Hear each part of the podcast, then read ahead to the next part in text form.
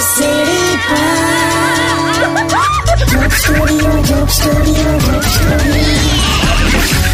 welcome back radio city ચોક સ્ટુડિયોમાં આપનું સ્વાગત છે કિશોર કાકા દિલ્હીમાં તો પ્રદૂષણનું લેવલ બહુ જ વધ્યું છે મને ખબર છે મેં વાંચ્યું પેપરમાં ધુમ્મસ અને પોલ્યુશન ને શું કે પેલું હિન્દીમાં કોહરા આ એ કોહરા એટલો બધો છે ને પેલા બાઇક પર પેલી ગેંગ આવે છે ને, પેલું મંગળસૂત્ર ખેંચી જાય ને સોનાની ચેન ખેંચી જાય હા ત્યાં આ લોકો ધુમાડામાં એટલા કન્ફ્યુઝ થયા ને ભૂલમાં કૂતરાની ચેન ખેંચી ગયા ના હોય બે હું તમે ટોકા ટોક કરો પણ તો કાકા એટલે જ તો આ મેસેજ ફરે છે દિવાળીમાં કે ફટાકડા ના ફોડશો પ્રદૂષણ ના કરશો એ ભાઈ નથી જ કરવાના યાર બસો ફુગ્ગા ફોડી નાખીશ ધૂમ ધૂમ કરીને પણ એકે ટેટો નહીં ફોડું બસ પણ આ બસ છે ને આ વોટ્સએપ પર મેસેજો મોકલવાના બંધ કરો યાર બહુ મેસેજ આયા એટલે એક તો હમણાં એકદમ લેટેસ્ટ નવું જ કંઈક કાઢ્યું કોઈ કે કે તેલ પણ ઓછું વાપરજો કે એટલે એટલે કે દસ દીવા તમે કરતા હો ને એના બદલે પાંચ જ દીવા કરવાના અને જે તેલ વધે ને એને દાન કરો તો કે એના ઘરમાં પણ દીવા પ્રગટે ક્યાં વાત હે સારી વાત છે હું નાની પાડતો પણ જો દિવાળીમાં ફટાકડા ના ફોડશો હોળી પર પાણી ના બગાડશો મકર સંક્રાંતિ પર પતંગ ના ચગાવશો તો ખાલી તહેવાર શું દીવ દમણ ને આબુ જ જઈને ઉજવવાનો